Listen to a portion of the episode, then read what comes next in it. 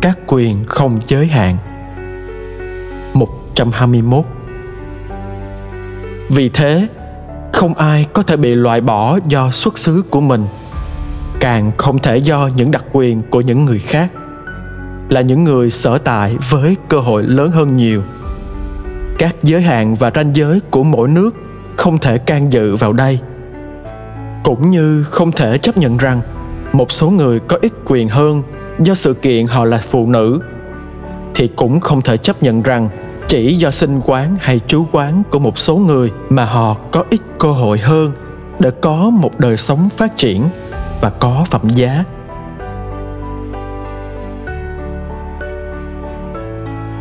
Một trăm hai mươi hai. Sự phát triển không được nhắm đến việc thu gom của cải bởi một ít người nhưng phải bảo đảm các quyền con người, quyền cá nhân và xã hội, kinh tế và chính trị, bao gồm các quyền của các quốc gia và các dân tộc. Quyền của một số người về kinh doanh tự do hay sự tự do của thị trường không thể lấn át các quyền của các dân tộc và phẩm giá của người nghèo và do đó không thể lấn át sự tôn trọng đối với môi trường tự nhiên vì nếu chúng ta sở hữu cái gì đó thì đấy chỉ là để dành phục vụ cho thiện ích của mọi người 123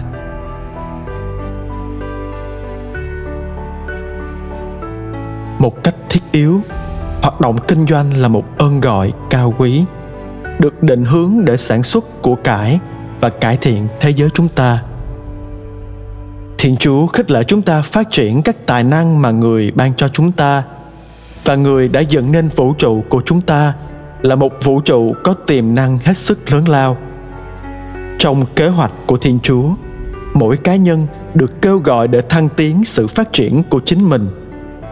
Và điều này bao gồm việc tìm ra những phương tiện kinh tế và kỹ thuật để làm ra nhiều hàng hóa và của cải hơn. Các khả năng kinh doanh là một quà tặng của thiên chúa.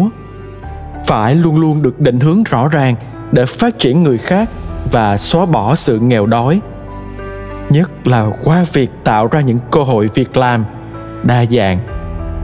Quyền tư hữu luôn luôn được gắn với nguyên tắc tiên quyết và sự phụ thuộc của mọi quyền tư hữu đối với mục đích phổ quát của các của cải trên trái đất. Nghĩa là mọi người có quyền sử dụng chúng.